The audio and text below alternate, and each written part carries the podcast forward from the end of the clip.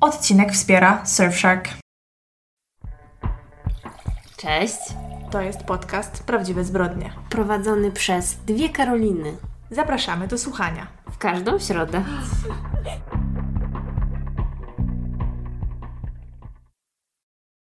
Witajcie, kochani słuchacze, po tak długiej przerwie, przynajmniej dla mnie, długiej, odmówienia.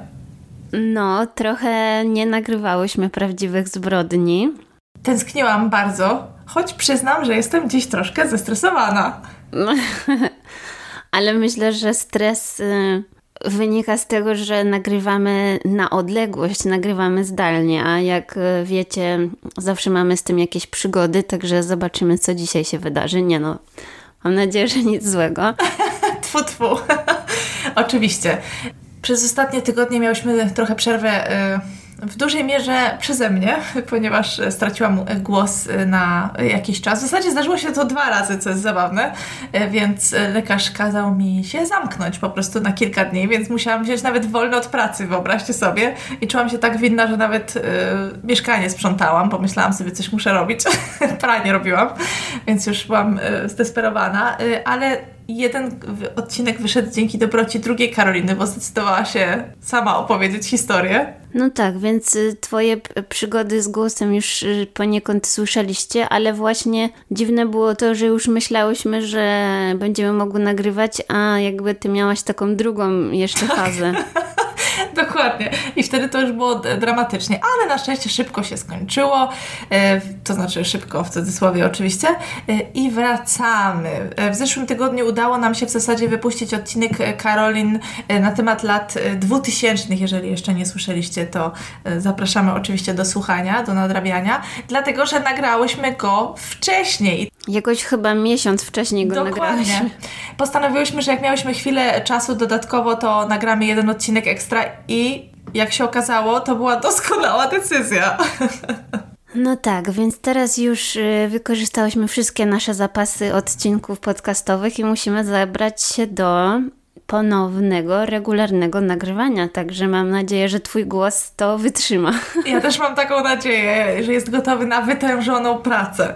To znaczy, wiecie, wakacje, teraz Karolina jest daleko, y, ja jestem w domu, pewnie potem będzie to y, na odwrót, więc y, dziękujemy za Waszą cierpliwość,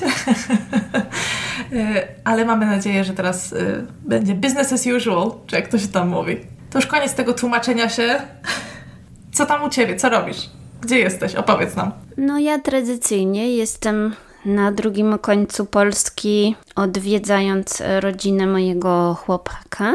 Ale co bardziej e, ekscytujące, stąd będziemy jechać nad morze. Tak więc udało mi się e, mój plan zrealizować w końcu, bo tak trułam dupę mojemu chłopakowi, że ja muszę pojechać nad polskie morze w lecie, bo naprawdę nie pamiętam kiedy ostatnim razem byłam. Jakieś spokojnie z 5 lat temu albo nie wiem kiedy, bo raz byłam w Trójmieście jak była zima, no to wiadomo, że to się nie liczy. Więc bardzo jestem ciekawa, e, jak to wygląda, czy faktycznie gofra można kupić za 50 zł, czy no nie wiem, po prostu jakby są takie straszne te historie, że jestem po prostu ciekawa i ja chcę pojechać po to, żeby po prostu doświadczyć tego, wiesz, polskiego folkloru. No, ja byłam nad morzem przez, kilka razy przez ostatnie lata. Raz byłam w Juracie dzięki zaproszeniu rodziny która ma tam domek i było wspaniale.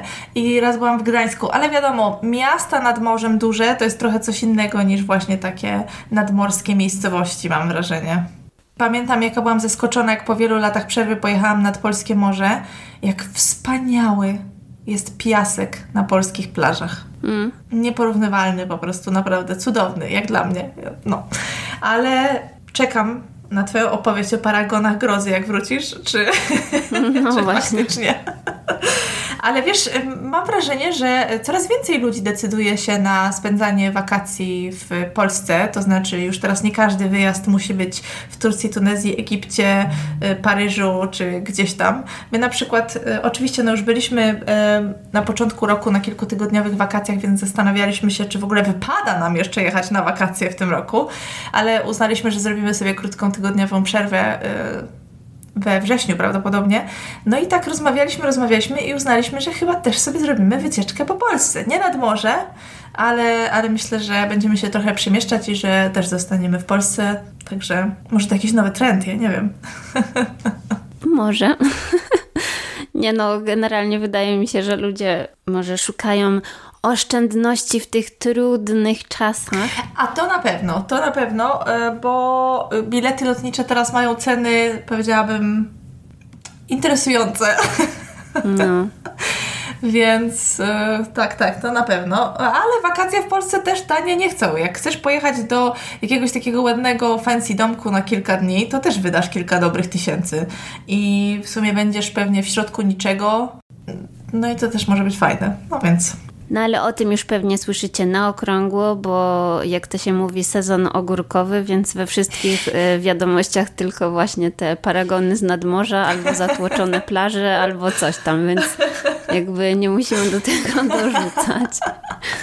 Ale poza te, tym twoim chorowaniem, to też słyszałam, że miałaś bardzo aktywny towarzysko czas. Bardzo aktywny towarzysko. Powiem szczerze, ja byłam, e, to był jakiś roller coaster emocji, bo z jednej strony byłam bardzo szczęśliwa, ponieważ zaraz na początku lipca, już od miesięcy planowałam e, z moją przyjaciółką z dzieciństwa, która mieszka w Szwecji, że przyjadą nas e, odwiedzić, ona ze swoją rodziną. I byłam bardzo podekscytowana, bo widujemy się rzadko, zazwyczaj raz w roku i ten głos mi zniknął. E, potem zrobiło się lepiej. Oni przyjechali i oczywiście to był bardzo intensywny czas z dwójką małych dzieci. E, też chciałam z nimi spędzać czas, więc wiadomo, dużo gadałam i tak dalej. No i pewnie to też mojemu głosowi nie pomogło. Było super, ale, ale niestety obudziłam się w poniedziałek i, i mój głos był już znowu nieistniejący bo byli u nas e, przez weekend. I potem miałam w zasadzie kilka dni, żeby pomilczeć, dojść do siebie, bo mieliśmy krótki weekendowy wyjazd zaplanowany też chyba bodajże, nie wiem, od marca. E, już wiesz, zapłacony, już wszystko zaklepane i to też taki duży wyjazd e, w kilkanaście osób, gdzie część osób również mieszka za granicą. I mój narzeczony tylko cały czas mi przypominał, pamiętaj, że nie możesz za długo gadać, pamiętaj, że nie możesz śpiewać, pamiętaj, że nie możesz krzyczeć. Więc ja po prostu za każdym razem, jak chciałam zaśpiewać piosenkę, to musiałam sobie przypomnieć, a nie, nie, zamknij się i tam szeptałam sobie pod nosem. Bardzo dużo mówiłaś o tym śpiewaniu. O co chodzi? Wy jak wyjeżdżacie, to to jest jakieś po prostu kółko śpie śpiewa śpiewaczek? Można tak powiedzieć. Czy karaoke party? Można tak powiedzieć, że większość wieczorów zamienia się właśnie w karaoke party, to znaczy bardzo często śpiewamy na przykład y, piosenki Kai Bregowicza, wiesz, tam wszystkie hity y, z lat młodości i nowości również, także tak, niestety dużo śpiewamy, wiadomo jak jest y, grupa y, dosyć spora, y, to rozmowa trochę polega na przekrzykiwaniu się, prawda? E, często też gramy w jakieś gry towarzyskie typu e, znienawidzona przeze mnie mafia. Nienawidzę w to grać po prostu. To jest trauma e, z czasów dzieciństwa e, i, i to jest też taka gra, gdzie jednak dużo się krzyczy, dużo się gada i, i no tak, także musiałam, musiałam się oszczędzać, ale i tak było bardzo fajnie. Byliśmy w ogóle w super miejscu, e, w takim siedlisku domków można powiedzieć, e, ale był tam i basen, i jacuzzi, taki bardzo ładny teren dookoła, wiesz, pola, e, na takiej wsi, wsi, także było naprawdę, naprawdę fajnie. Mm, brzmi wybornie. Tak, było wybornie.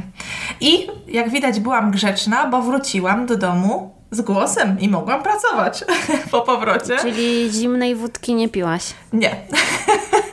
nie, no dobra, jakieś tam zimne drinki piłam, ale tak jak mówię, brałam leki, oszczędzałam się yy, i nadmiernie nie używałam e, głosu, więc e, potraktowałam to bardzo na serio. Zresztą, żeby nie było, Karolina również przypominała mi, że muszę się oszczędzać, bo tylko mi pisała, że a, no tak, tak, ale to pamiętaj, że musimy nagrywać.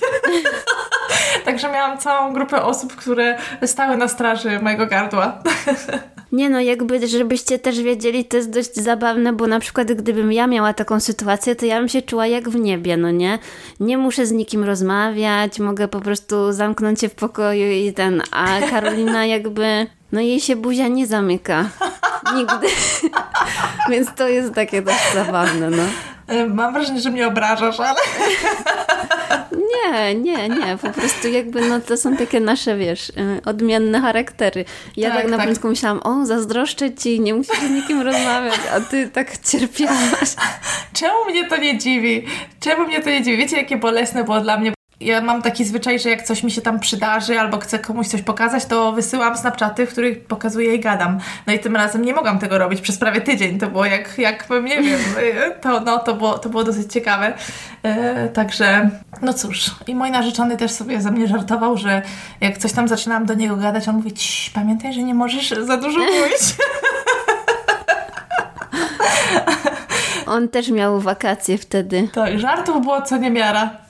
Ale wcale mnie nie dziwi, że powiedziałaś, że mi zazdrościłaś na początku.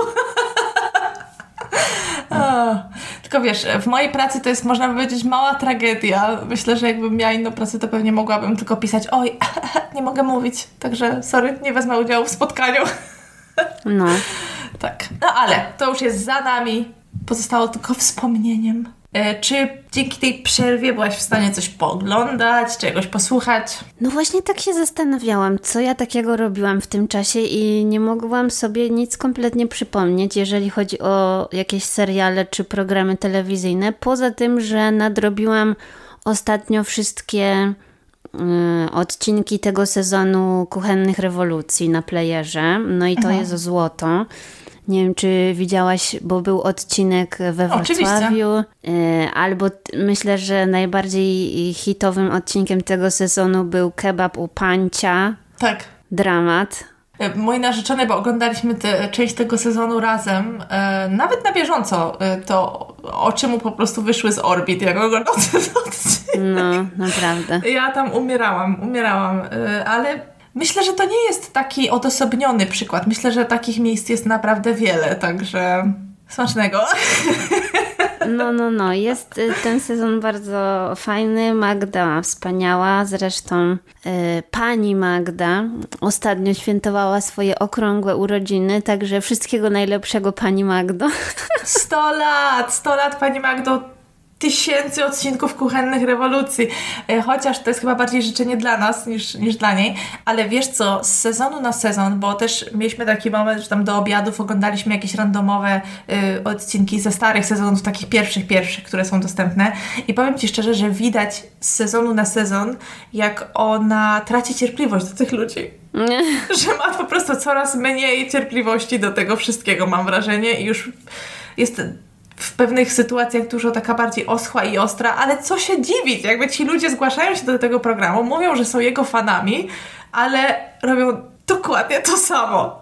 I ja tutaj nie mówię, bo prowadzenie restauracji domyślam się, że jest niesamowicie skomplikowanym przedsięwzięciem, ale takie kwestie jak zachowanie czystości, nie wiem, czy są takie skomplikowane, także no. No, no tak, więc kuchenne rewolucje mi towarzyszyły. Poza tym co? Tylko oglądam takie rzeczy bieżące. Co tydzień y, siadam z popcornem do oglądania Kardashianek na Disneyu. Och, muszę się Wam przyznać, ja też wróciłam do oglądania Kardashianek kilka tygodni temu. Ach, ajajajajaj. No. To znaczy ten, ten sezon jest wyjątkowo nudny, ale no co, jakby nie ma nic innego do oglądania, więc w sumie no oglądam, bo oglądam. Jest, jest nudny i te sztucznie wykreowane dramy i w ogóle chyba zdawałam Ci też relację y, z mojego oglądania tego odcinka. To chyba był pierwszy odcinek, kiedy Kendall miała imprezę swojej tequili. No.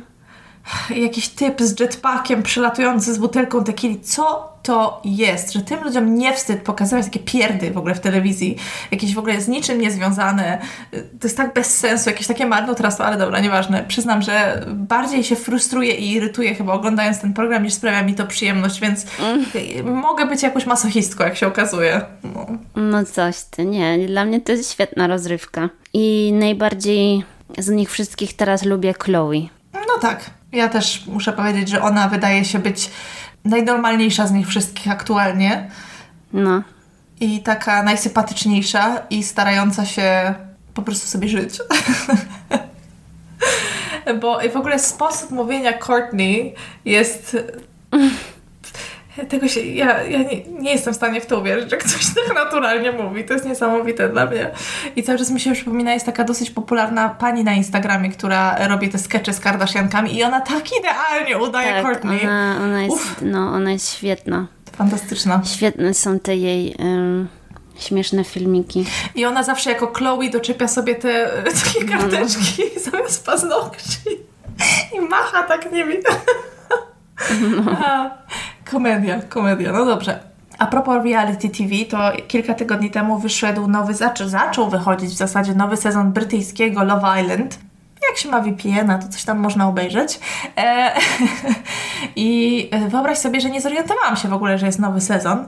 I dopiero w tym tygodniu zaczęłam oglądać, także mam jeszcze wiele, wiele, wiele, wiele odcinków do nadrobienia. E, ale też z przykrością stwierdzam, że albo się starzeję, albo po prostu jestem w jakimś nastroju, że te programy mnie aktualnie nie bawią, że sprawia mi to po raz kolejny mniejszą przyjemność niż zwykle.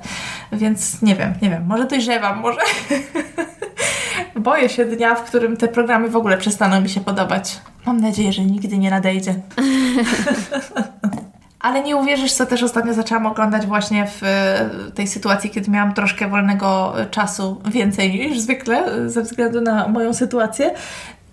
Wyobraź sobie, że zaczęłam oglądać to, czym ludzie się podniecają od 4 lat bodajże, czyli e, Drive to Survive, ten program o Formule 1 z jakiegoś powodu.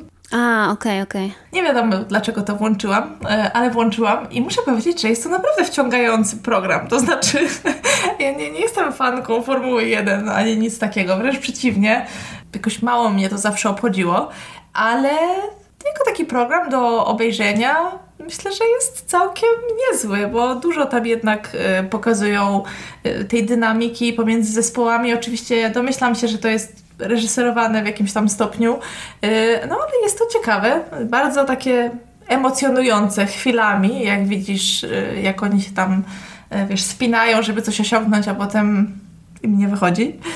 Zaskoczyło mnie to, że wciągnął mnie ten program. I właśnie ostatnio oglądałam odcinki z sezonu, który się dział podczas COVID-u i to było dosyć ciekawe y, przeżycie. Oglądać y, odcinek, w którym oni jadą tam na jeden z tych wyścigów i nagle się okazuje, że on się nie odbędzie. Jak oni już tam są, wszystko przywieźli, ludzie zaczynają mieć testy pozytywne, strasznie dziwne, jak dla mhm. mnie.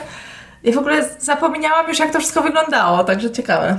Słyszałam o tym, ja tego nigdy nie oglądałam, ale moja ulubiona youtuberka z Kanady, ta Alana, nie wiem czy widziałaś, ona jakiś czas temu wrzuciła filmik, bo była z jakąś tam marką w tym takim wyścigu Formuły 1 chyba w Montrealu. I ona też jest wielką fanką tego serialu i przez cały ten swój vlog tylko piszczała z ekscytacji. No mój narzeczony był też na, zdarzyło mu się być na wyścigu Formuły 1. E, pojechał z kolegami raz e, i mówił, że generalnie oczywiście bardzo emocjonujące wydarzenie, e, natomiast oglądanie tego bywa takie trochę irytujące. No bez sensu chyba jest to oglądanie. Bo stoisz tam i zobaczysz auta tam, nie wiem, co półtorej minuty załóżmy, więc no nie wiem, czy wydałabym tyle pieniędzy, żeby to zobaczyć. W sensie właśnie wiem tam, bo ona mówiła to na, na YouTubie, że właściwie bardziej ekscytujące są te całe dźwięki, bo i nie wiem, pewnie ta atmosfera, a i tak wszyscy, którzy tam są, oglądają wyścig na telewizorach, nie? Mhm, no proszę. I tylko po prostu mają efekty dźwiękowe, no bo tam nic nie widać. No tak. Bo jak oni z taką prędkością jadą, no to wiesz, to jest ułamek sekundy i już tego samochodu nie ma. Mrugniesz, tak, tak. Ale też właśnie mówiłam wczoraj narzeczonemu, jak oglądaliśmy jakiś tam odcinek wspólnie, yy, że cały czas oglądając ten program, chodzi mi po głowie jedna myśl, myślę, że nie tylko mi i tak jest pewnie w wielu sportach, czy w większości sportów, jakie to jest wszystko marnotrawstwo.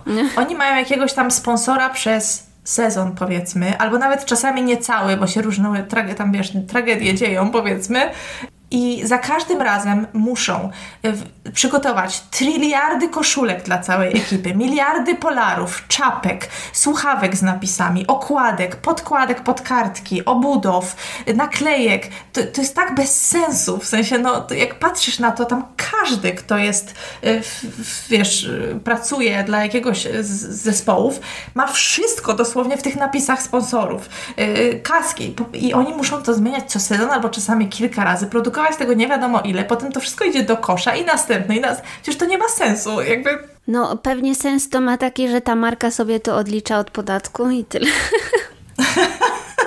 tego nie wiem, nie wiem jak to działa, na pewno robią na tym mnóstwo hajsu, bo inaczej by tego wszystkiego nie robili. Ale tak, to sprawia, że czuję się tak troszeczkę niekomfortowo.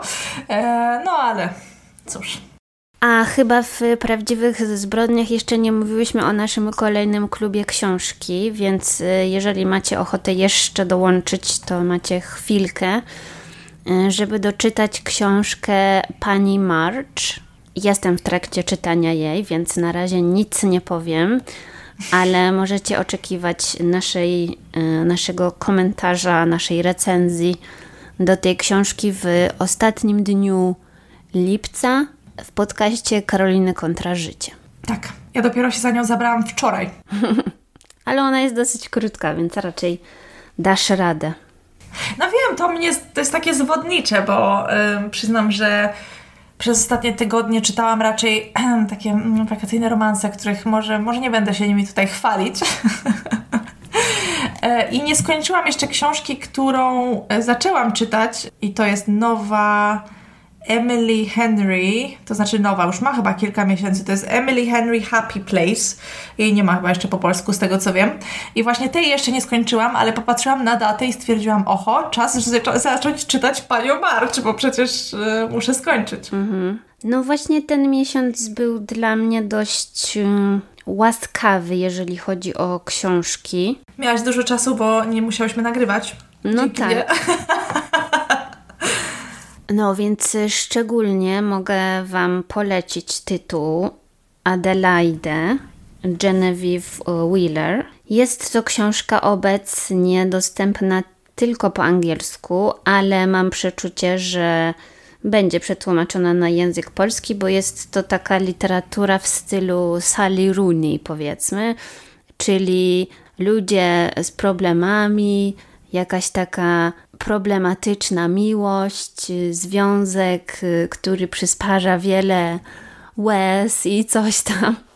Ale do tego też jakby zaskakujące tam są wątki e, problemów psychicznych i ogólnie różnych chorób, także trigger warning tam jest dosłownie na wszystko. No, ale jeżeli lubicie właśnie taką e, literaturę, która jest taka trochę emo, ale o starszych y, osobach, w sensie starszych, no tam powiedzmy, nie wiem, koło trzydziestki. Nie emo nastolatki, tylko emo dorośli.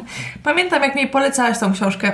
No tak, ja ją polecam naprawdę y, każdemu, kto ma, no wiadomo, taki gust w miarę podobny do mojego. No więc poza tym, że ta książka mi przypomniała trochę Normal People Sally Rooney, to jeszcze myślę, że trochę mi przypomniała tą książkę, którą też kiedyś omawiałyśmy, Smutek i rozkosz. Mhm. No, właśnie to są takie, takie klimaty. O, ta książka mi się bardzo podobała, pamiętam. No, więc y, zupełnie jakoś tak przypadkowo na nią trafiłam, bo to debiut tej pisarki i było warto. Mhm. nie wiem, ja zauważyłam, że teraz jak jest tak ciepło, jest tak fajnie, mi się w ogóle nie chce czytać żadnych smutnych rzeczy. Mi się zawsze chyba chce czytać takie smutne rzeczy. E, w sensie smutne w takim sensie, że... Emocjonalne. No, takie emocjonalne, jakieś tam historie o miłości. Mhm. No po prostu to jest mój taki rodzaj, yy, wiesz, romansideł mhm. chyba po prostu. Mhm. No, ale to myślę, że już czas e, przejść do pierwszej historii kryminalnej. Dzisiaj zaczyna Karolina. Jestem ciekawa, co dla nas przygotowałaś po tak długiej przerwie. A przestań, właśnie się zastanawiałam, jak to pójdzie, jak wyjdzie, ale stwierdziłam, że żeby z powrotem jakby przyzwyczaić się, wiesz, do opowiadania historii, to opowiem Wam taką w pewnym sensie typową historię, ale jednak nie. W lipcu 2015 roku mężczyzna, którego będziemy nazywać w tej historii Mundo, to nie jest jego prawdziwe imię, natomiast on e, w tej całej historii, w tej całej sprawie występuje pod takim pseudonimem, nie chciał zdradzać swojej prawdziwej tożsamości. E, słyszy rozmowę pomiędzy żoną swojego szefa i jej córką. Mówię jej córką, ponieważ to była córka tej kobiety z poprzedniego małżeństwa. Ta rozmowa w ogóle brzmi bardzo dziwnie. W tej rozmowie wspomina Lulu, czyli żona szefa Mundo o jakimś mężczyźnie, o jakiejś osobie, y, która pozbywa się ludzi. A następnie w tej samej rozmowie pada imię szefa Mundo i ten szef nazywa się Ramon Sosa. A dla mnie to jest bardzo zabawne, bo mam wrażenie, że cały czas mówisz o kultowym klubie we Wrocławiu Mundo. tak, dokładnie. Kto ma wiedzieć, ten wie. Nie jedna noc spędzona na parkiecie. no dobrze. W każdym razie, wiesz, mundo to też jest słowo po hiszpańsku swoją drogą, nie? Świat. Zapomniałeś, ja się uczę hiszpańskiego, nie? Czyli lekcje hiszpańskiego się widzę opłaciły. Opłaciły się, opłaciły się, tak. Słysząc tą niepokojącą rozmowę, Mundo postanawia pójść do Lulu y, i porozmawiać z nią na temat tego, co słyszał. W tej rozmowie Lulu mówi, że chciałaby, żeby jej mąż zniknął, a ponoć Mundo, żeby być pewnym, że dobrze zrozumiał Lulu, wykonał taki gest, że przyłożył sobie rękę mm, do głowy, tak jakby trzymał pistolet przy głowie, y, a ona miała potwierdzić, że tak o to jej chodzi. Mundo, bojąc się o swojego przyjaciela Ramona, postanowił udawać, że chce Lulu pomóc. I powiedział, że może zna kogoś, kto mógłby wyświadczyć jej takie usługi, jakich szuka. Dziwne jest to, że Lulu rozmawiała na taki temat ze swoją 16-letnią córką, tylko chciałam zaznaczyć, że ta dziewczynka y, była jeszcze nastolatką. Rozmawiała o tym na siłowni, która należała do niej i do jej męża Ramona. I robiła to w taki sposób, że Mundo, chodząc sobie po tej siłowni, usłyszał, o czym kobiety rozmawiają, więc w ogóle dziwna bardzo sytuacja. Mhm. E, Mundo był e, w szoku, tak jak powiedziałam, i postanowił udać się do Ramona i o wszystkim mu opowiedzieć. Mundo czuł się lojalny wobec Ramona, ponieważ Ramon bardzo mu pomógł. W ogóle kim jest Ramon? Ramon Sosa urodził się e, w Puerto Rico i jako dziecko przeprowadził się z rodziną do Stanów Zjednoczonych. Przeprowadzali się kilkukrotnie, w końcu osiedlili się w Teksasie. On urodził się e, w 1967 roku i po przeprowadzce do Stanów w wieku 17 lat został y, już profesjonalnym bokserem. To znaczy od y, dzieciństwa interesował się boksem, jego ojciec zabierał go na siłownię. Niestety jego kariera chyba nie szła tak, jak on by sobie tego życzył, czy tak dobrze. Y, w jednym ze źródeł mówili, że to była kwestia managementu, w innym źródle on powiedział, że nie trenowałem tak jak powinienem, więc nie wiem szczerze mówiąc, co to znaczy. W pewnym momencie, e, kiedy ta jego kariera y, nie szła właśnie tak jak y, powinna, ojciec wysłał go do Puerto Rico, żeby tam walczył. A kiedy wrócił do Stanów, zaczął pracować jako kierowca w firmie FedEx, wszystkim nam dobrze znanej. Przeprowadził się do Los Angeles i tam poznał swoją pierwszą żonę, z którą miał dwójkę dzieci. Para przeprowadziła się do Teksasu z powrotem, no ale niestety ich drogi się rozeszły i po bodajże 10 latach się rozstali. W jednym ze źródeł Ramon mówił takie rzeczy, które jak dla mnie były po prostu, wiesz, czerwone flagi, bo mówił rzeczy w stylu że zaczęli się od siebie oddalać, y, bo on na przykład nie chciał, żeby żona pracowała, bo on jest taki, wiesz, y, jak on to powiedział, old school. Aha. Więc ja po prostu już miałam wysypkę na całym ciele, y, jeżeli ona chciała pracować, on nie chciał i to był powód do rozwodu, no, no okej, okay, no rozumiem. W w międzyczasie, e, kiedy oczywiście Ramon cały czas pracował jako kierowca dla FedExu, e, rozpoczął też taki program non-profit dla e, dzieci, to znaczy trenował dzieci w boksie. Dobrze mu to wszystko szło i właśnie też przez ten program na siłowni, którą otworzył, poznał Mundo.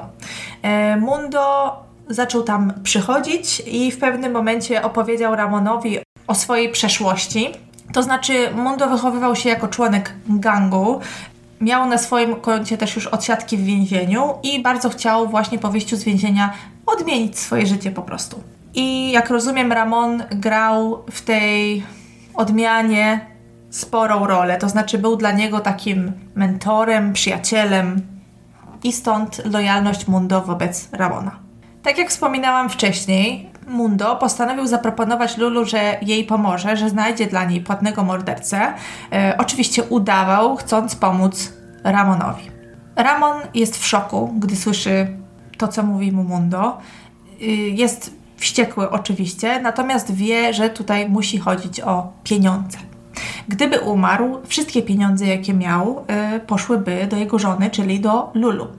Poza tym, że mieli dwie siłownie, ponieważ on miał jedną siłownię, którą otworzył zanim zostali małżeństwem, a potem w 2010 roku oni otworzyli siłownię kolejną wspólną, w której Ramon był odpowiedzialny za boks, Lulu była, od, y, jak rozumiem, ona w ogóle została trenerką fitness w pewnym momencie, a poza tym ona zajmowała się jakby prowadzeniem tej drugiej siłowni.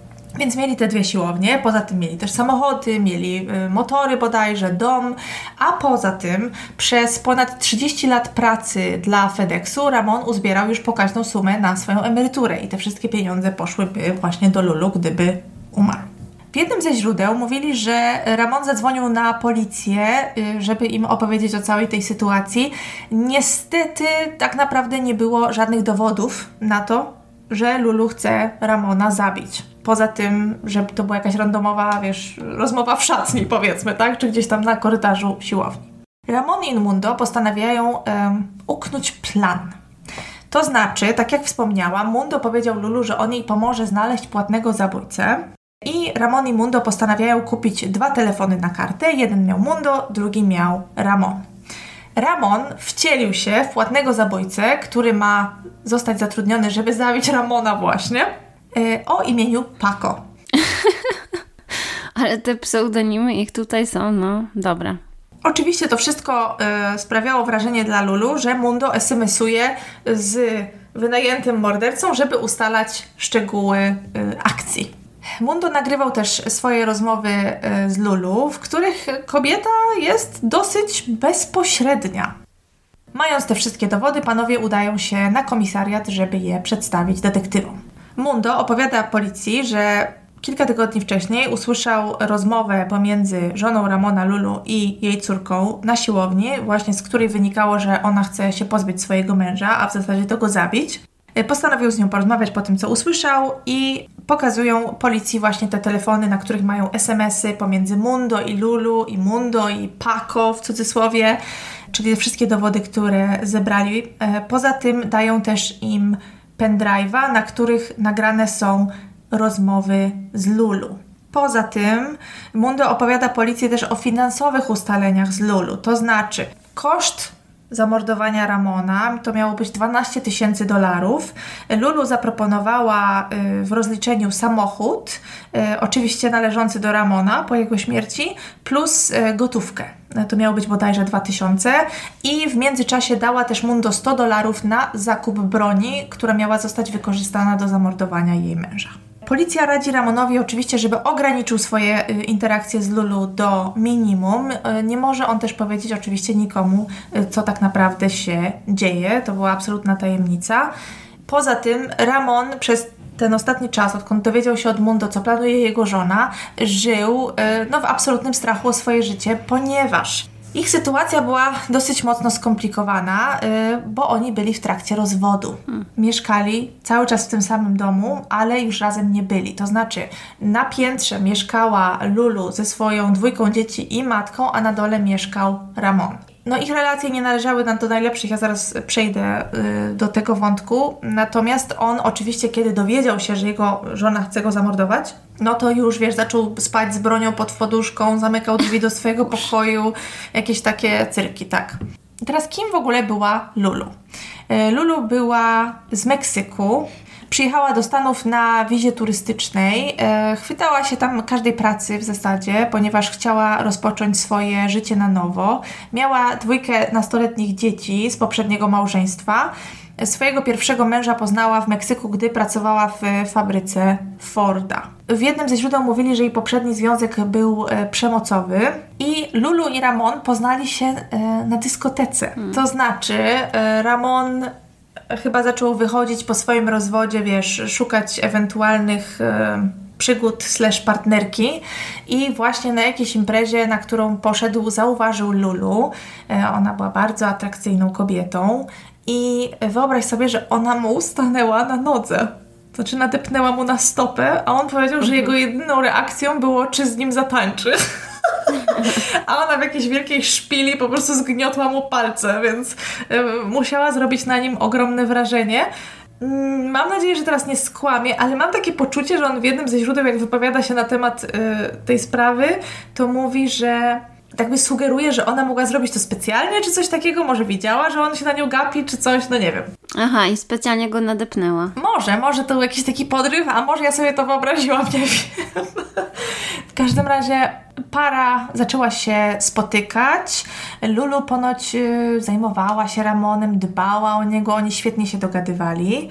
On sam y, użył takich słów, że ona traktowała go jak króla w zasadzie i postanawia jej się oświadczyć bodajże po około roku. Lulu oczywiście jest przeszczęśliwa, płacze, prawda? Y, I w 2009 roku para bierze ślub. Oni mieszkają w, w Teksasie, w okolicy Houston w 2010 otwierają tą drugą siłownię, o której wcześniej wspominałam, i tą siłownię już prowadzą wspólnie. Na początku biznes idzie świetnie, oni zaczynają mieć pieniądze, yy, ich związek się układa. Po kilku latach para zaczyna mieć problemy, i tutaj były w różnych źródłach różne rzeczy powiedziane, natomiast generalnie Lulu miała jakiś problem do Ramona. W jednym ze źródeł powiedzieli, że według Lulu on miał za mało pracować, za dużo siedzieć w domu. W innym źródle powiedzieli, że według Lulu Ramona obchodził tylko boks. Więc w zasadzie nie wiem, jaka jest prawda, natomiast ewidentnie miała do niego jakiś problem. Poza tym e, w jednym ze źródeł mówili też, że nie lubiła jak wydawał pieniądze na swoje dzieci i w ogóle jej relacje z jego dziećmi nie były najlepsze. Według córki Ramona Lulu nie chciała mieć z nią e, i z jej braćmi nic wspólnego. To znaczy traktowała ich źle, oschle, była w stosunku y, do nich zimna, y, tak trzymała ich na dystans, a Ramon z kolei w jednym z źródeł powiedział, że relacje Lulu i jego dzieci się zmieniły, że w pewnym momencie ona zaczęła je traktować inaczej niż na początku, więc może faktycznie na początku, gdy się poznali, te relacje były lepsze, choć jak rozumiem, Ramon wziął ślub i na tym ślubie jego dzieci nie było, więc nie wiem, może para chciała, żeby to była jakaś taka hmm. romantyczna, nie wiem, okazja we dwójkę, no nie wiem o co tam chodziło. W każdym razie relacje z mm, macochą najlepsze nie były. Gdy zaczęły pojawiać się problemy w ich związku, Ramon zaczął zauważać, że mimo, mimo że w siłowni teoretycznie jest dużo osób, e, to wyniki finansowe tego nie odzwierciedlały. Gdzieś tam też wyczytałam, że ponoć ludzie zaczynali po, e, powoli rezygnować jakby z e, członkowstwa w tej siłowni. A w marcu 2015 roku Lulu zaskakuje swojego męża, składając pozew rozwodowy. Aha, czyli on się tego w ogóle nie spodziewał. Nie, to znaczy on mówi, że nie układało im się, tak, było, było źle. E, też, e, jak rozumiem, on twierdził, że od momentu, w którym zaczęli mieć faktycznie pieniądze i Lulu też zdobyła obywatelstwo amerykańskie, to jej podejście, jej zachowanie się zmieniło. Mhm miała zacząć mówić takie rzeczy, tam znalazłam w jednym z artykułów jakiś taki cytat, że o, ja jestem teraz Amerykanką i mam takie prawa. Nie wiem, czy faktycznie tak było, natomiast ponoć się zmieniła. No właśnie. Ramon poinformował policję o tym, że para przechodzi właśnie rozwód i to taki nie najlepszy, że jego żona chce zabrać mu wszystko. No i policja postanawia przyjrzeć się e, dowodom, które Mundo i Ramon im przynieśli. Przesłuchują nagrania z właśnie tego pendrive'a, który dostali od Ramona i Mundo i w rozmowach z Mundo Lulu mówi wprost. Jeśli umrze, dostanę jego pieniądze z ubezpieczenia, będę miała jego emeryturę do końca życia, będę ustawiona. To są oczywiście takie luźne y, cytaty tutaj, ale mniej więcej ona takie rzeczy mówiła. Albo na przykład on ciężko pracował na swoją emeryturę, teraz ja będę ciężko pracować na moją. To moja emerytura, Mundo. W sensie sugerując, że te pieniądze, które ona... jakby w ogóle żadnych oporów. Ja chcę jego kasę, to jest moja emerytura. No, dosłownie. I w e, Snapped bodajże dosłownie puszczają jakby całe fragmenty tych e, nagrań. One są po hiszpańsku, tam oczywiście jest małe tłumaczenie, więc e, no ewidentnie tak mówiła. Masakra. Poza tym, ona w tych rozmowach mówi też, że chce pozbyć się Ramona jak najszybciej, a najlepiej przed 22-23 lipca. A dlaczego? Ano dlatego, że nie chciała, żeby doszło do finalizacji rozwodu. Bo gdyby do rozwodu doszło i ona nie dostałaby wszystkiego, co by chciała, to po śmierci Ramona pieniądze poszłyby do jego dzieci, nie do niej. I wtedy, no co z jej emeryturą, na którą tak ciężko pracuje, y, szukając płatnego mordercy, no? Natomiast jest jeszcze jedna bardzo ważna kwestia w tej całej sprawie, ponieważ gdy policja przygląda się tej rodzinie, no bo też nie mogą Ramonowi tak wierzyć na słowo, prawda? O, ja jestem czysty jak łza, a ta straszna kobieta chce mi zrobić krzywdę. I gdy przyglądają się tej rodzinie, zauważają, że dochodziło w tym domu do telefonów na policję. To znaczy, Lulu dzwoniła na policję wielokrotnie, oskarżając Ramona o napaści i napaści seksualne. Mhm. Jedna z, te, z, takich spraw, właśnie o napaść seksualną, y, było śledztwo w tej sprawie. Ramon poddał się ponoć nawet y, testowi wykrywaczem kłamstw, ale tutaj ława uznała, że nie ma dowodów na to, żeby Ramona o cokolwiek oskarżyć. Ale faktycznie ten ich związek bywał burzliwy. Na przykład e, w czerwcu 2015 roku miało dojść do scysji pomiędzy synem Lulu a Ramonem. To znaczy, Ramon chciał zabrać auto, a syn Lulu chciał go powstrzymać. E, ten syn Lulu, jak rozumiem, miał jakieś dokumenty, które świadczyły o tym, że ten samochód jest jego. Ja nie bardzo rozumiem o co tam chodzi, natomiast syn Lulu trzymał telefon, nagrywał całą tą sytuację, jak Ramon siedzi w aucie i e, Ramon chce tym autem odjechać, chłopak mu nie chce na to pozwolić. Szczerze mówiąc, chłopak mówi bardzo spokojnym głosem, jest w ogóle tak jakiś wyważona, to chyba jakiś nastolatek był, jak rozumiem. I w pewnym momencie widać, jak Ramon uderza, tylko nie wiadomo, czy telefon, czy chłopaka, i nagranie się kończy, bo chyba telefon upada, czy coś takiego. No i według Ramona jego ręka uderzyła telefon, bo on chyba chciał, żeby, nie wiem, chłopak przestał nagrywać, czy żeby odszedł, czy cokolwiek. No a oczywiście według drugiej strony on uderzył tego syna. E, no, ciężko tutaj stwierdzić. Oczywiście na miejsce też została wezwana policja, no ale myślę, że to daje nam już obraz mniej więcej, jak wyglądała relacja całej e, tej rodziny. W ogóle 30 czerwca 2015 roku, jak rozumiem, Lulu i Ramon spotkali się w sądzie i Lulu starała się o zakaz zbliżania się. Aha. E, mówiła, że boi się o życie. E, Ramon w pewnym momencie musiał się w ogóle wyprowadzić ze swojego domu. Nie mógł wchodzić do tej siłowni w Woodlands, którą otworzył właśnie wspólnie z Lulu, tej swojej drugiej siłowni. No i wtedy chyba też te wyniki finansowe siłowni nie były najlepsze. Pytany o te oskarżenia napaści napaści seksualnych Ramon y, oczywiście twierdził, że wszystko jest sfabrykowane, że nigdy do żadnych takich sytuacji y, nie doszło, y, że nigdy jej nie zgwałcił, nigdy jej nie bił. Jak rozumiem, były jakieś zdjęcia Lulu z y, obdukcji, natomiast chyba żadne z nich nie wykazywało, że została pobita. Ja się na tym kompletnie nie znam. Jestem ostatnią osobą, która będzie kwestionować y, czyjeś słowo, jak ktoś mówi, że ktoś mu robi krzywdę. Warto też wspomnieć, że Ramon, jako osoba, która profesjonalnie zajmowała się biciem przez większość swojego życia, może też wiedzieć niestety, jak zadawać ból, tak żeby nie było tego widać, więc y, no. tutaj w ogóle tego nie kwestionuję. Bo faktycznie jakieś zdjęcia y, małych zadrapań i siniaków były. Zresztą Prawnik Lulu też wypowiadał się w jednym z programów i mówił właśnie, że Lulu bała się o siebie. No i mając te wszystkie informacje, prze, prze, prze, przejrzeli dowody, yy, przejrzeli kartoteki, no ale policja stwierdziła, że wśród informacji, jakie mają, nie ma nic, co wskazywałoby na to, że Ramon kłamie. I te dowody świadczące o tym, że Lulu próbuje znaleźć kogoś, kto zabije Ramona, no są przeważające i to jest prawda. Policja postanawia wciągnąć Mundo i Ramona do współpracy, że tak powiem, i oni mają kontynuować ten plan, który uknuli wcześniej. Mundo cały czas jest w kontakcie z Lulu, e, zapewniając ją, że próbuje doprowadzić tą całą sprawę do końca. No był w zasadzie taką kluczową postacią, żeby e, złapać Lulu na gorącym uczynku. Informuje Lulu, że wszystko jest gotowe i umawia spotkanie z wynajętym przez siebie mężczyzną Paco, y, do którego ma dojść bodajże 20 lipca. Lulu zgadza się i ona i mężczyzna, cudzysłów y, Paco, spotykają się na parkingu przed jakimś e, centrum handlowym.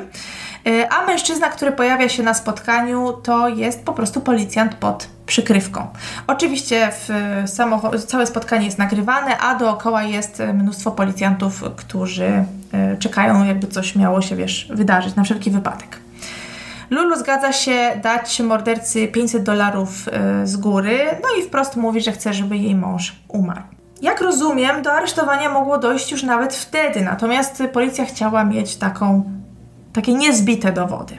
Zwłaszcza, że y, tak naprawdę Lulu nigdy wcześniej nie miała problemów z prawem, y, więc no, chcieli zbudować mocną sprawę. Policja wymyśla plan, y, mianowicie postanawiają sfingować śmierć Ramona.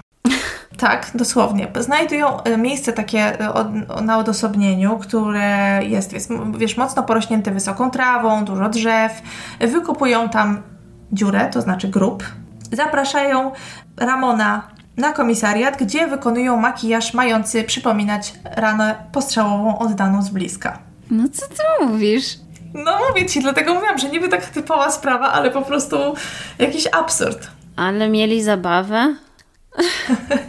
Ramon potem udał się, oczywiście razem z całą ekipą policyjną, e, do tego miejsca, gdzie wykopano e, jego grób e, z tą, wiesz, raną postrzałową.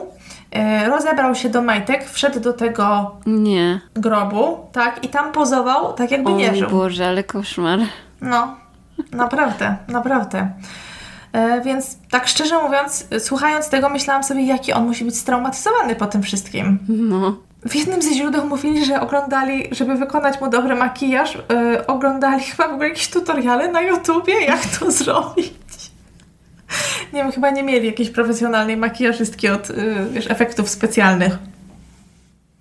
I w ogóle zanim do tego wszystkiego doszło, ponoć pokazali Ramonowi zdjęcia osób z takimi ranami, wyobrażasz Ale sobie? Po co?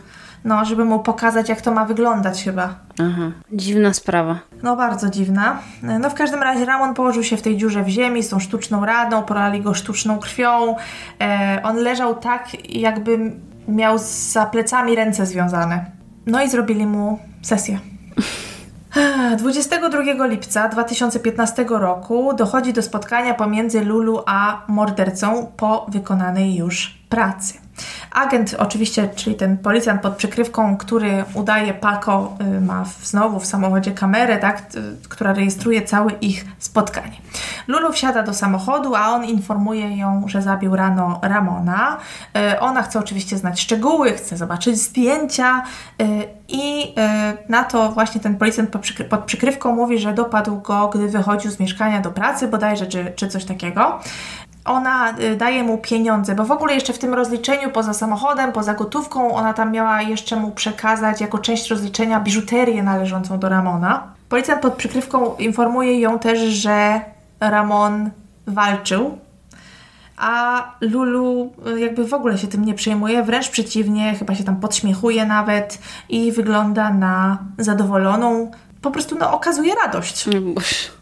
Tak, wygląda to przerażająco. Mm, natomiast jej wypowiedzi wskazywały na to, jakby ona, wiesz, cały czas y, oczywiście wszystkim osobom wspominała o tym, że Ramon źle ją traktował. No, że niby taką ulgę czuje i tak dalej. Następnego dnia policja postanawia udać się do siłowni, gdzie pracuje Lulu, y, żeby zapytać ją o Ramona. Idą tam udając, że jest to sprawa zaginięcia. Przychodzą tam, mówią, że Ramon zniknął, że czy ona go widziała, bo nie pojawił się w pracy, nikt go nie widział. No ona oczywiście mówi, że nie wie gdzie jest, nie rozmawiają ze sobą, bo przechodzą przez y, właśnie sprawę rozwodową. I no nie mają, no, ich relacje nie są najlepsze, nie mają ze sobą kontaktu. I mówi, że ostatni raz widziała go 15 w środę. Nie sprawia wrażenia zdenerwowanej, wręcz przeciwnie. Sprawia wrażenie pomocnej, wyluzowanej, jakby nie miała w ogóle nic do ukrycia. No i ta rozmowa trwa kilka minut, aż w końcu znikąd w zasadzie policjant informuje Lulu, że jest aresztowana. Aha. Tak. To się zdziwiła pewnie. Dokładnie. Ona od razu e, żąda prawnika w zasadzie, w ogóle nie chce rozmawiać e, z policją. E, co ciekawe, wyobraź sobie, że rodzina Ramona dowiedziała się o jego śmierci z mediów. On ukrywał się w tym czasie, kiedy niby miał być zamordowany. On przez ten krótki czas, przez ten no, tak kilka dni ukrywał się w jakimś tam hotelu czy gdzieś i nie rozmawiał z nikim, no bo on musiał udawać, że nie żyje, prawda, żeby ta cała sprawa wyszła. I ponoć członkowie jego rodziny zobaczyli, że taka i taka kobieta została zaaresztowana za y, zamordowanie swojego męża. Ojej. No, naprawdę, to, to przerażające. Tak jak wspomniałam, Lulu nie chciała współpracować, nie chciała rozmawiać e, z policją Ale co ciekawe, gdy właśnie oczekiwała na proces, y, doszło do y, finalizacji rozwodu pomiędzy Lulu i Ramonem, no i ona już oddała mu wszystko, jakby bez żadnej dyskusji, bez niczego. W końcu po kilkunastu miesiącach, bo y, w pierwszej połowie października 2016 roku Lulu przyznaje się i dostaje, jak rozumiem, troszkę mniejszą karę to znaczy dostaje od 0 do 20 lat, czyli ma szansę na wyjście wcześniej niż, niż 20 lat. I tutaj jej prawnik e, rozwodowy mówił, że tak naprawdę nikt nie miał nigdy szansy usłyszenia jej strony, że przy nim zdarzało jej się płakać, że sprawiała os wrażenie osoby takiej zdesperowanej. Mhm. Także nie wiem. Natomiast w sądzie, no cóż, też nic nie powiedziała, na policji nic nie powiedziała. Gdy Ramon, wiesz, przemawiał w sądzie, no bo często ofiary, tak, pod koniec procesu mają szansę coś powiedzieć i właśnie kiedy on przemawiał, on mówił, że ona nawet na niego nie patrzyła. Więc nie wiem, jeżeli chodzi tutaj o, o, o to znęcanie się czy o jakieś napaści, nie chcę w ogóle na ten temat się wypowiadać, bo nie wiem jak to było. Ona mówi, że tak, on mówi, że nie, ciężko tutaj stwierdzić. Yy, natomiast yy, no ewidentnie próbowała go zabić. A teraz Ramon, mimo swojej oczywiście traumy, którą na pewno wyniósł z tej całej sytuacji, yy, może też być gwiazdą w mediach, prawda? I wypowiadać się we wszystkich możliwych programach e, kryminalnych na temat tej sprawy, jak sfingował swoją śmierć. No jak to brzmi w ogóle, prawda? Że razem z policją sfingował swoją śmierć. No cóż, taka historia. Hej Karolina, co tam oglądasz ostatnio ciekawego na platformach streamingowych? Bo ja mam wrażenie, że obejrzałam już wszystko, co jest dostępne w Polsce. Hmm, a widzisz, to może powinnaś skorzystać z Surfshark VPN i sprawdzić, co jest dostępne na platformach w innych krajach. Surfshark VPN? A co to takiego? VPN zapewnia bezpieczeństwo i prywatność, ukrywając wszystko, co robisz online. Możesz pobrać go na swój komputer, a nawet telefon, żeby zawsze korzystać z prywatnego połączenia. A co najważniejsze, VPN ukrywa Twoją lokalizację, przez co nie jesteś śledzona i korzystasz z internetu bez ograniczeń. No dobra, dobra, ale co to ma wspólnego z serialami? A to, że za pomocą jednego kliknięcia możesz przenieść się do Londynu czy Nowego Jorku i sprawdzić bibliotekę filmów i seriali dostępnych tylko tam. A, brzmi super, chętnie spróbuję skorzystaj ze specjalnej oferty. Pobierz Surfshark VPN na stronie surfshark.deals ukośnik zbrodnia, wprowadź kod zniżkowy zbrodnia, aby otrzymać 3 dodatkowe miesiące za darmo. Gwarancja zwrotu pieniędzy przez 30 dni. Możesz wypróbować bez ryzyka.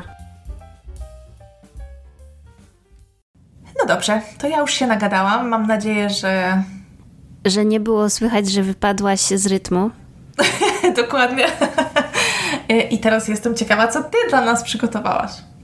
Y, ja opowiem dzisiaj historię o Malcolmie Websterze. On urodził się w 59 roku w Anglii.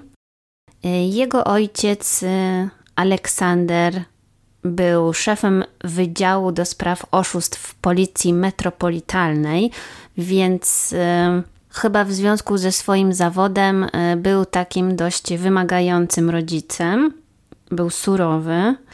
No i też mówiono właśnie, że w związku z tym Malcolm trochę dorastał pod kloszem.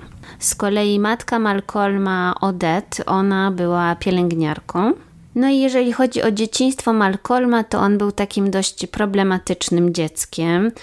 E, na przykład bardzo lubił wszystko podpalać, już w wieku 7 lat y, koledzy właśnie nadali mu taki pseudonim Pyro, no bo był po prostu piromanem. O Boże. Bardzo lubił zwracać na siebie uwagę i udawał różnego rodzaju choroby, na przykład mdlał na zawołanie. I z wiekiem to się u niego rozwijało, bo na przykład udawał epilepsję, astmę, Udawał, że ma guza mózgu, nawet nowotwór i zawał serca. Więc jakby chyba nie muszę tutaj ukrywać, że będzie to historia na temat e, złego mężczyzny. Mhm. E, bo wiadomo, piromania w dziecku to już jest e, typowo taka czerwona flaga. No, wiadomo do czego to wszystko zmierza.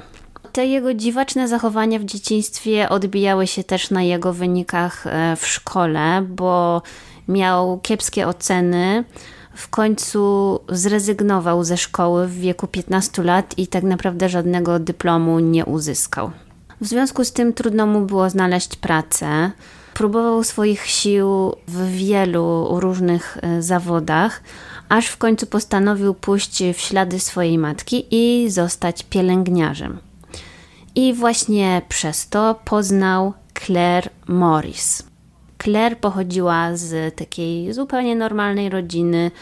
Miała e, brata, stracili ojca, kiedy byli mali, więc ogólnie cała rodzina była ze sobą bardzo zżyta. Pochodzili z Aberdeenshire w Szkocji.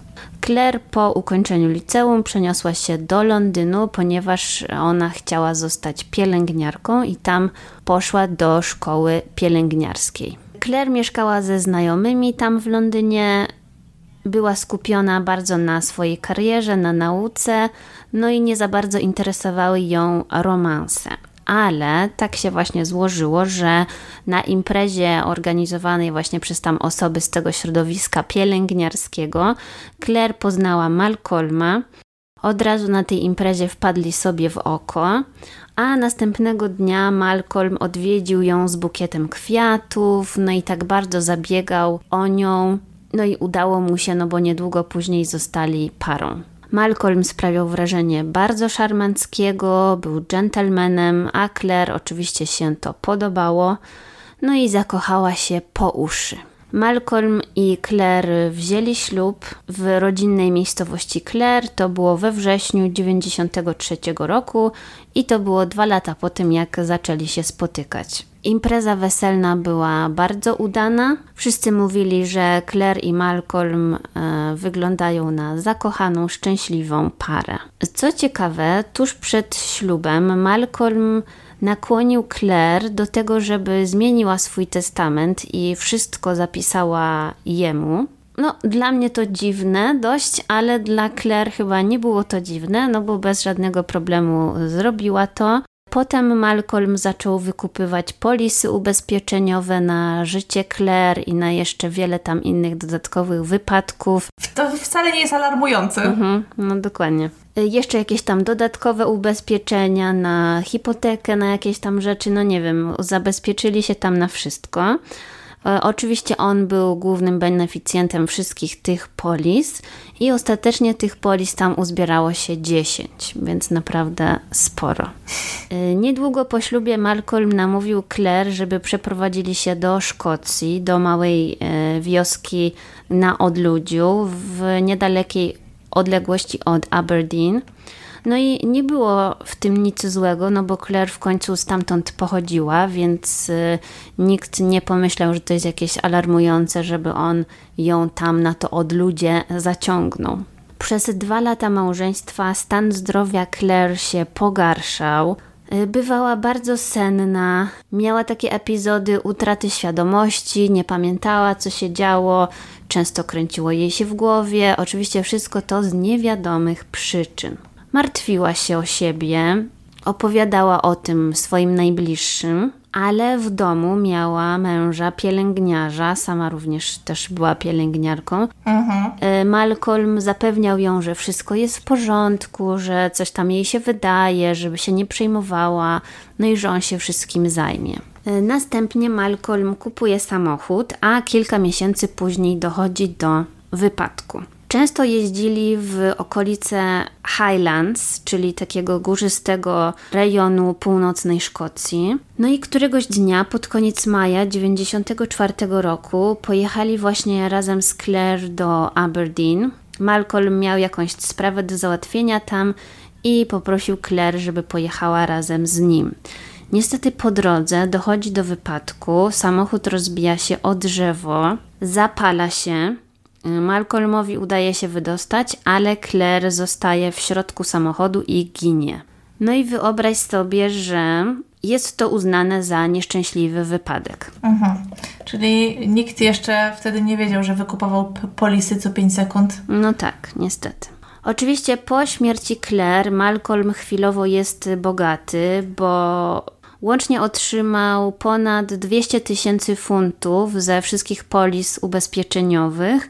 No i to był rok 94, więc wtedy naprawdę tyle pieniędzy no, to było bardzo dużo pieniędzy. Mhm. No i żyje pełnią życia, ale jak mówię, przez jakiś czas, bo był osobą dość nieodpowiedzialną, bardzo rozrzutną i praktycznie wszystkie te pieniądze rozpłynęły się w przeciągu 6 miesięcy. Mhm. No i właśnie bardzo szybko po śmierci Claire Malcolm zaczyna spotykać się z innymi kobietami. E, najpierw spotyka się z Gerardine. Ona pracowała w tym samym szpitalu co Malcolm.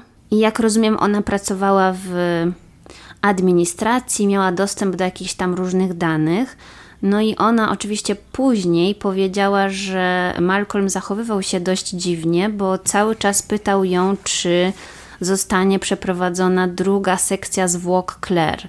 Jak rozumiem, sekcja zwłok odbywała się właśnie w tym szpitalu, w którym oni pracowali. To faktycznie słowa, a w zasadzie pytania od zrozpaczonego męża. No e, tak. I ogólnie Malcolm bardzo naciskał na to, żeby ich związek, ten romans był utrzymany w sekrecie. Więc ogólnie Geraldine trochę się to nie podobało, no i ich związek szybko się e, zakończył. W 1995 roku Malcolm z niewiadomych względów przeprowadził się do Arabii Saudyjskiej i tam e, spotykał się z również wieloma kobietami. E, na przykład z panią, która nazywała się Brenda. Ona później też e, powiedziała, że Malcolm był dość dziwny, bo wielokrotnie oferował jej różnego rodzaju narkotyki, czy też jakieś tam silne leki, no i że ona nie była tym zainteresowana, więc być może dlatego związek nie posunął się do przodu. Ale kolejną jego partnerką była Felicity Drum. To kobieta pochodząca z Nowej Zelandii. Poznali się właśnie w Arabii Saudyjskiej w maju 96 roku.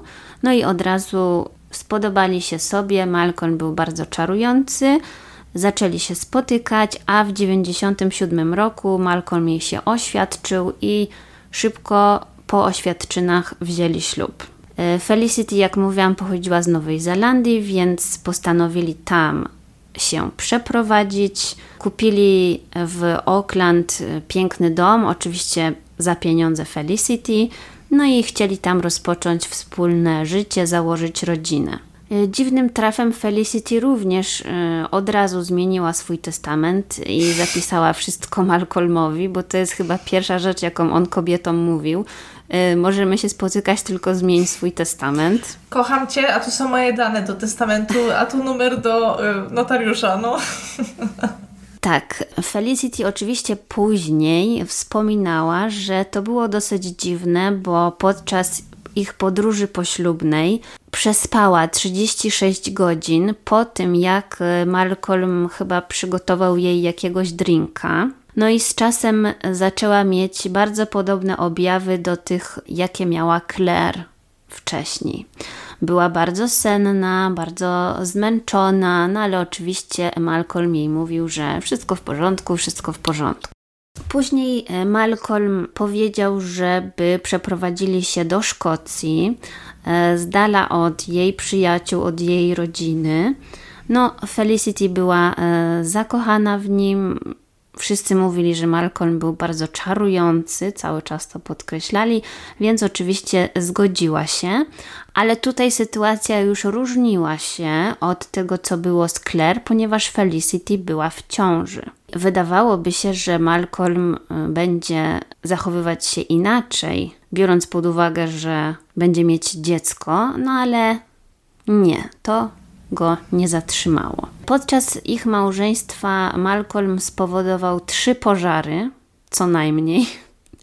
Na przykład w zimie 98 roku, kiedy już mieli malutkie dziecko, to ich dom stanął w płomieniach. E, praktycznie został doszczętnie e, zniszczony, no a wiedząc to, że on jest piromanem, no to wiadomo raczej, jak doszło do tego pożaru. Podobno cudem udało im się uciec z płonącego budynku, no ale utrata domu spowodowała, że musieli wrócić do Nowej Zelandii i zamieszkać z rodzicami Felicity, no bo nie mieli się gdzie podziać więc chyba ten plan mu troszeczkę nie wyszedł. W styczniu 99 roku znowu wzniecił pożar w domu w Auckland i miesiąc później próbował podpalić dom rodziców e, Felicity, bo podpalił fotel. Ale jakby ja to już oczywiście mówię z perspektywy czasu, bo domyślam się, że kiedy wszyscy byli wtedy tam, no to jakby nie rozumieli, że to on e, za tym stoi, prawda?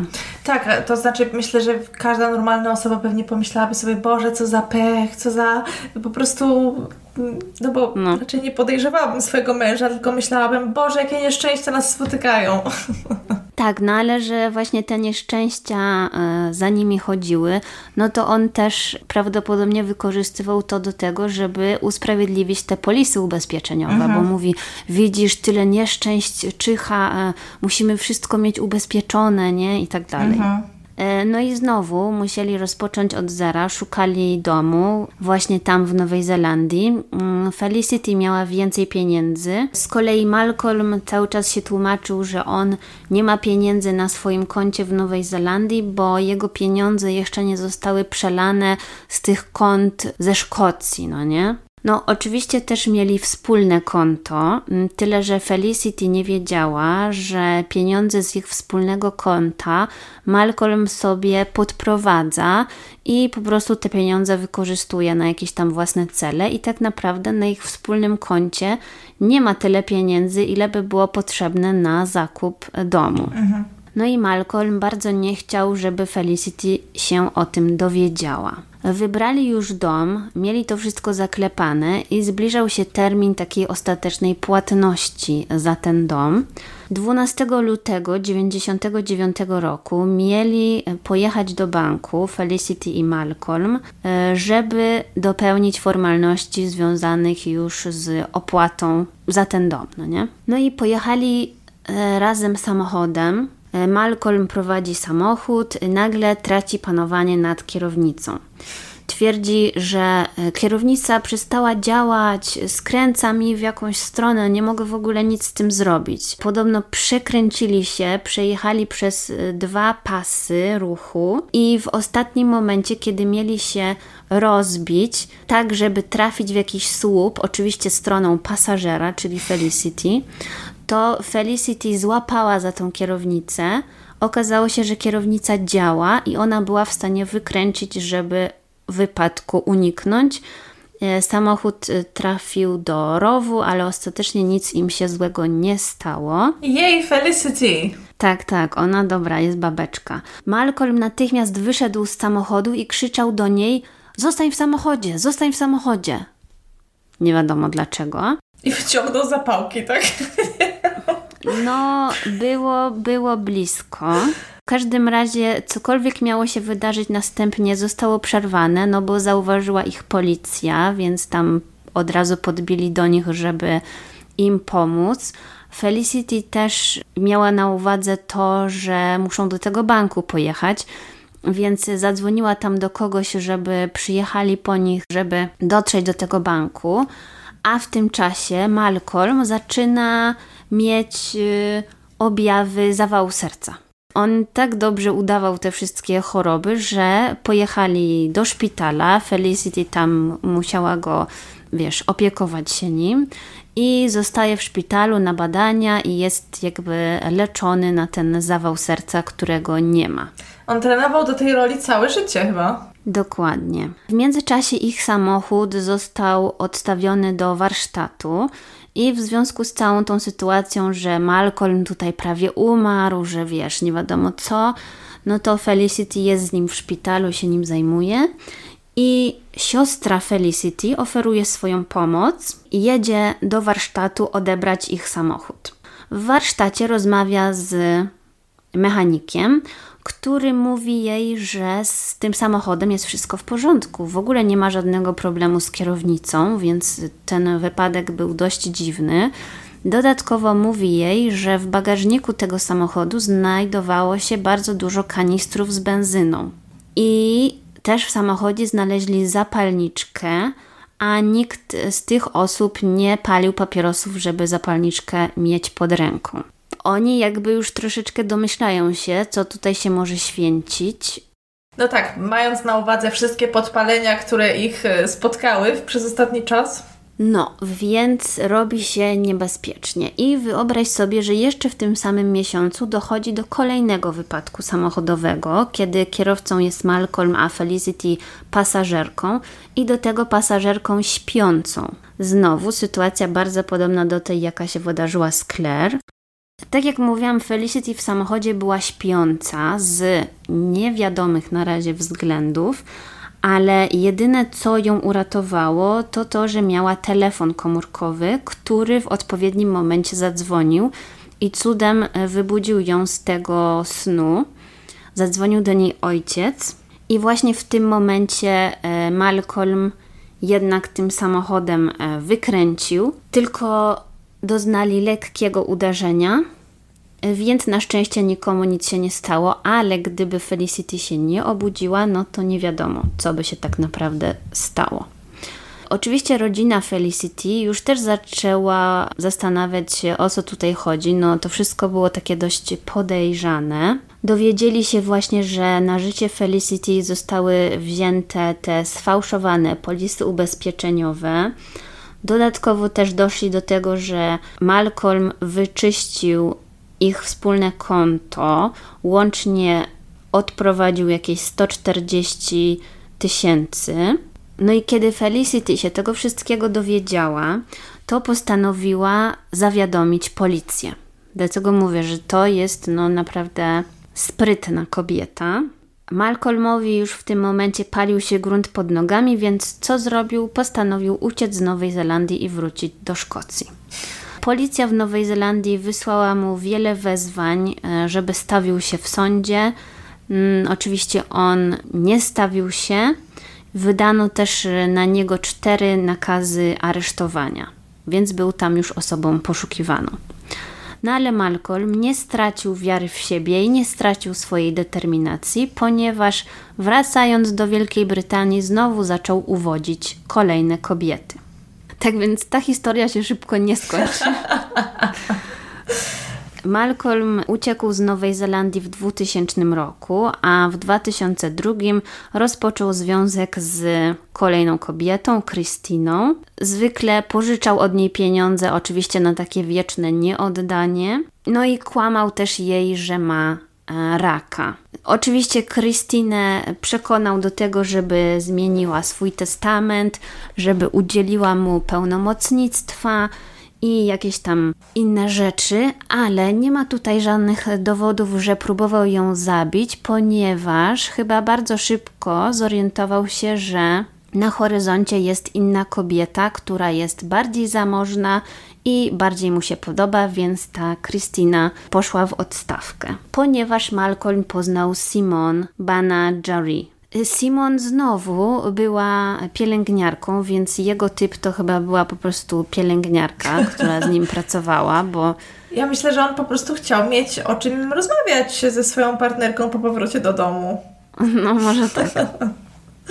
Więc Simon poznał w szpitalu i tutaj już naprawdę no przesadził, przesadził, bo powiedział jej, że cierpi na białaczkę, że przechodzi chemioterapię, i że ma bardzo małe szanse na wyzdrowienie.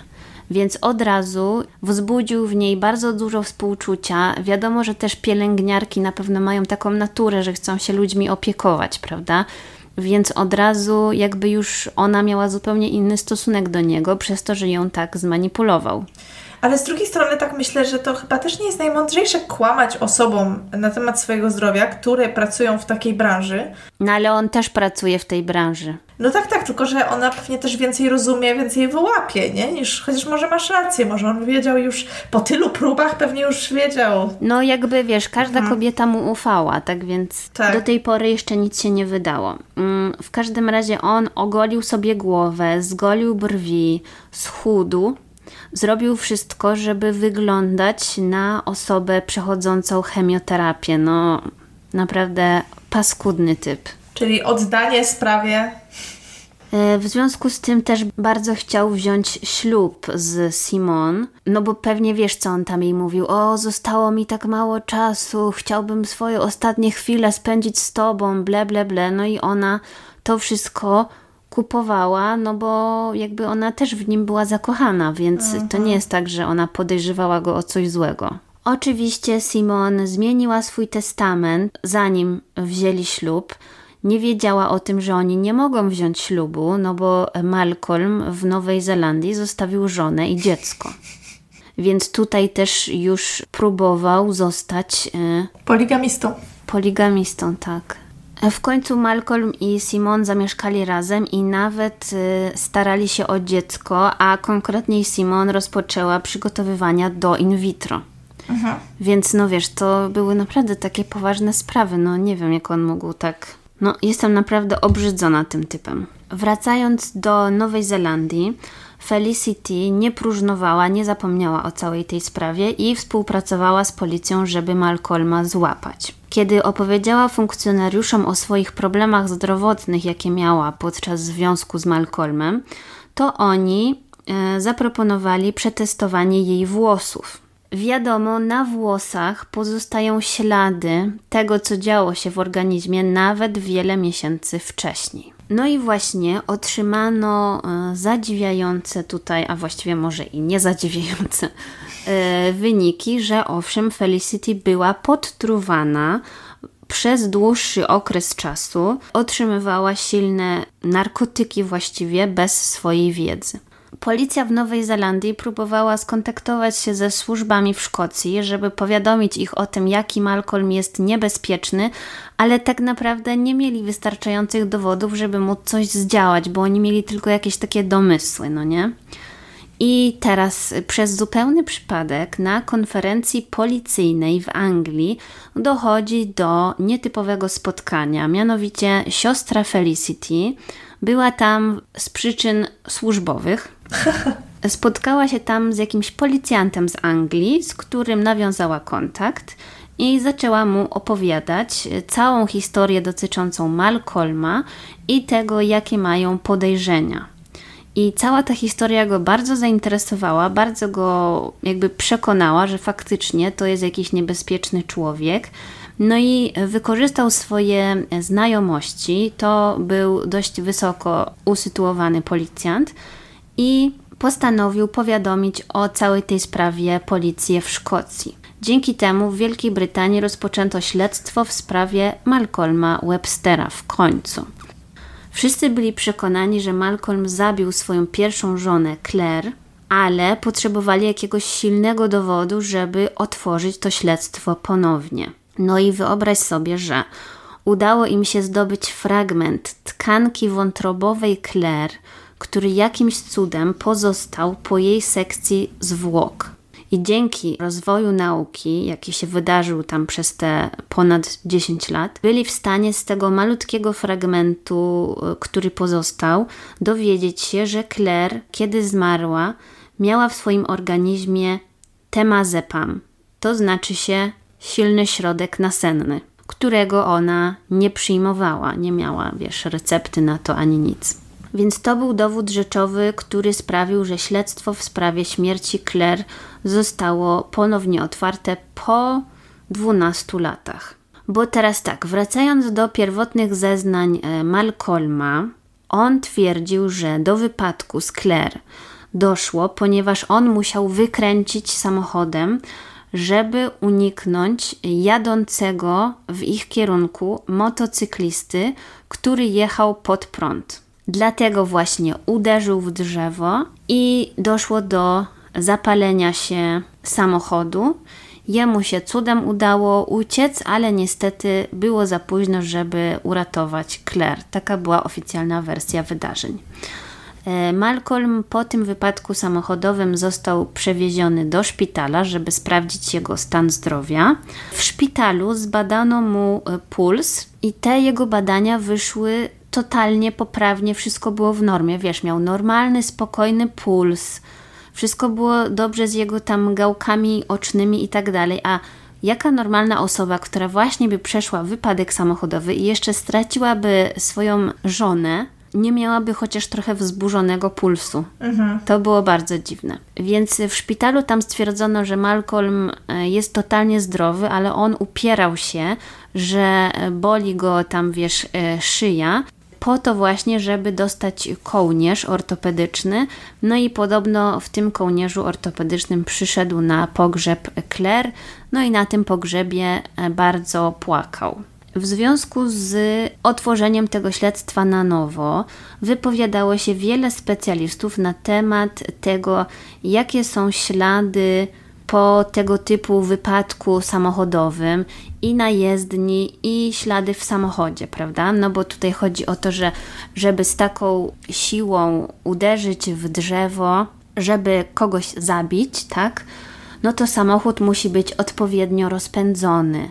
A jak jest rozpędzony i hamuje, no to zostawia jakieś tam ślady i na jezdni, i w, wewnątrz w samochodzie to wszystko widać, więc różni specjaliści się na ten temat wypowiadali. W skrócie mówiąc, byli w stanie udowodnić, że samochód jechał bardzo, bardzo wolno i że on e, w to drzewo się rozbił po prostu, wiesz, z prędkością tam, nie wiem, 20 na godzinę. Potem jeszcze byli w stanie dojść do tego, że tak naprawdę do zapalenia się tego samochodu musiało dojść 15 minut po tym, jak e, on uderzył w drzewo. Więc dlaczego w ciągu tych 15 minut Malcolm nie mógł uratować Claire i nie wyciągnął jej z samochodu? No, właśnie. Więc wszystkie te fakty niestety wyszły na jaw dopiero te lata później. Kiedy policja w Wielkiej Brytanii odkryła wszystkie te fakty i zaczęli no, grzebać w życiu e, Malcolma, to dowiedzieli się, że Malcolm właśnie planuje rejs z Simon po Wyspach Kanaryjskich. I bardzo obawiali się, że to może być dla niego idealna okazja, żeby Simon zabić na otwartym morzu, wiesz, bez świadków i tak dalej. Zbierając wszystkie te dowody na Malcolma, policja była zobowiązana do tego, żeby ostrzec Simon. Wręczyli jej list Osmana z ostrzeżeniem. To jest po angielsku Osman Warning i to jest takie ostrzeżenie o zagrożeniu życia, które policja może wydać, jeżeli ma wystarczająco dużo informacji, które by świadczyły o tym, że ktoś może zostać skrzywdzony, ale nie ma wystarczających dowodów na to, żeby tą osobę zaaresztować. Ciekawe. Nie słyszałam nigdy o czymś takim. No właśnie oni coś takiego zrobili, no i wiesz, e, wysłali list do tej Simon, w którym napisali, że Malcolm jest e, niebezpiecznym człowiekiem, bo coś tam, coś tam, coś tam, wszystkie te dowody wypisali. Dodatkowo powiedzieli jej, że ma żonę i syna w Nowej Zelandii. No i wyobraź sobie, że ta Simon oczywiście no no była tak w niego wpatrzona, że ciężko było jej w to uwierzyć, bo ona przed sobą miała człowieka chorego na białaczkę, przechodzącego chemioterapię i tak dalej, do tego jej tam życiowego wybranka.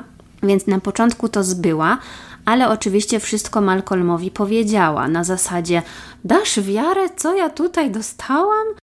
Malcolm, kiedy się o tym dowiedział, to bardzo się zdenerwował i zadzwonił na policję z wyrzutami mówiąc tam funkcjonariuszowi, że jak wy śmiecie mnie w ogóle o coś takiego oskarżać, podobno był bardzo agresywny i bardzo taki zbulwersowany.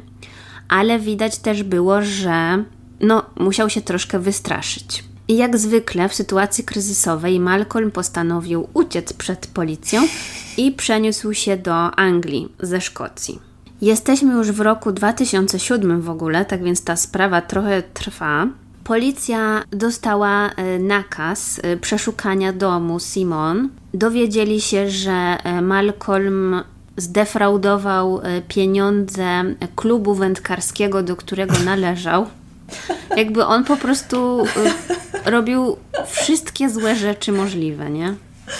Podczas przeszukania domu Simon Policja znalazła tam skradziony laptop. Ten laptop właśnie chyba był skradziony z tego klubu e, wędkarskiego.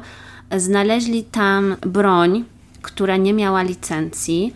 Malcolm na swoje usprawiedliwienie miał, że ta broń była antykiem, dlatego jakby on jej nie używał, tylko wiesz, po prostu ją miał.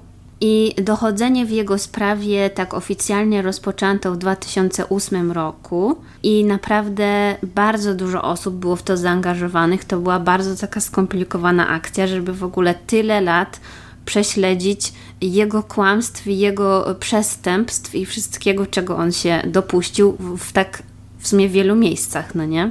Policja w Nowej Zelandii również e, prowadziła swoje śledztwo, więc oni też trochę współpracowali. No i na szczęście Malcolmowi nie udało się uciec od odpowiedzialności, bo w lutym 2009 roku w końcu został aresztowany. Oskarżono go o morderstwo Claire, usiłowanie morderstwa Felicity i o próbę bigamicznego poślubienia Simon w celu uzyskania dostępu do jej majątku. Po jego aresztowaniu śledztwo trwało 5 lat. Przesłuchano w tym czasie jakieś tysiąc osób, tak więc naprawdę no, było grubo. I jak się okazało, co do śmierci Claire, udało się ustalić, że e, Malcolm musiał ją odurzyć i wsadzić ją nieprzytomną do tego samochodu. Położył siedzenie w samochodzie tak, że ona była prawie należąco, więc kiedy jechał, to nikt z zewnątrz nie widział, że pasażer jakiś jeszcze jest w środku, no nie? E, następnie pojechał w wybrane wcześniej miejsce, tam w tych szkockich górach. A, bo jeszcze nie, nie powiedziałam, że świadkowie widzieli go już w tamtej okolicy kilka razy wcześniej, więc tak jakby on szukał odpowiedniego miejsca do tego wypadku. I następnie bardzo powoli wjechał tym swoim samochodem w drzewo. Potem rozlał benzynę po całym samochodzie, podpalił, skazując swoją żonę na śmierć w płomieniach.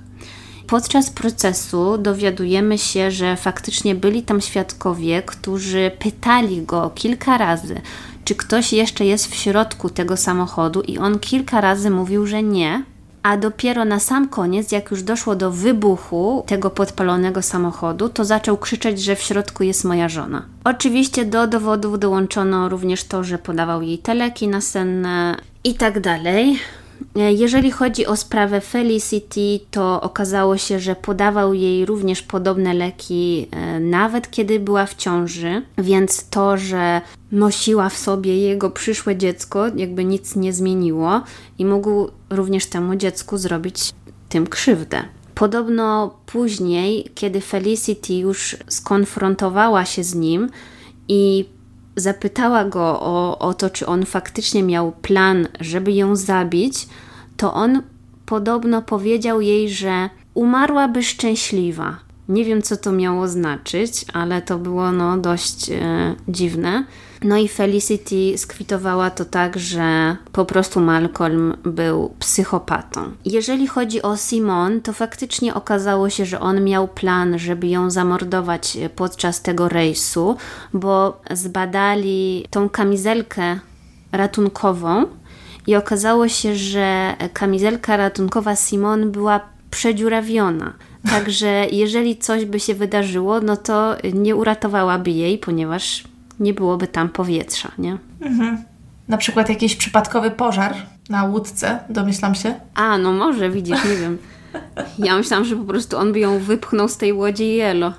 Ale to po co miałaby mieć na sobie kamizelkę? Ludzie nie wiem. spędzają... Nie wiem, w sumie nie wiem, może się nosi kamizelki cały czas, jak się jest na łódce. Nie mam pojęcia. No nie wiem, nie wiem. W sumie ja się boję takich spraw, więc nie wiem. Chyba na jakiś rejs bym się nie zdecydowała. Mhm. Jeżeli chodzi o jego jakąś taką diagnozę psychiatryczną, y, to specjalista zdiagnozował u niego narcystyczne zaburzenie osobowości, no wiadomo, typowe, i profiler policyjny nazwał go socjopatą. No także po prostu taki typowy, zły człowiek, który mógł zostać seryjnym mordercą, ale na szczęście udało się go zatrzymać. E, Malcolm został skazany w maju 2011 roku. To podobno był najdłuższy proces karny w historii Szkocji. E, został uznany za winnego, oczywiście. I otrzymał karę 30 lat pozbawienia wolności. I wiem, że tam było sporo apelacji, więc miejmy nadzieję, że nic z tych jego apelacji nie będzie, bo wiem, że rodzina Claire była bardzo zbulwersowana tym faktem, że w ogóle do rozpatrzenia tych apelacji doszło, no ale takie jest prawo, więc w sumie mhm.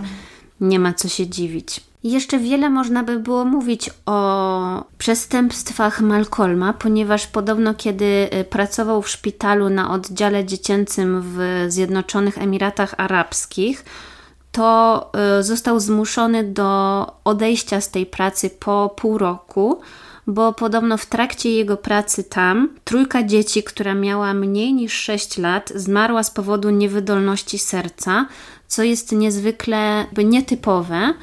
I, I wtedy ciężko właśnie było znaleźć przyczynę tego. No i potem podejrzewano właśnie, że to on podawał tym dzieciom insulinę czy coś takiego, ale nie mogli tego udowodnić, więc zmusili go po prostu do odejścia.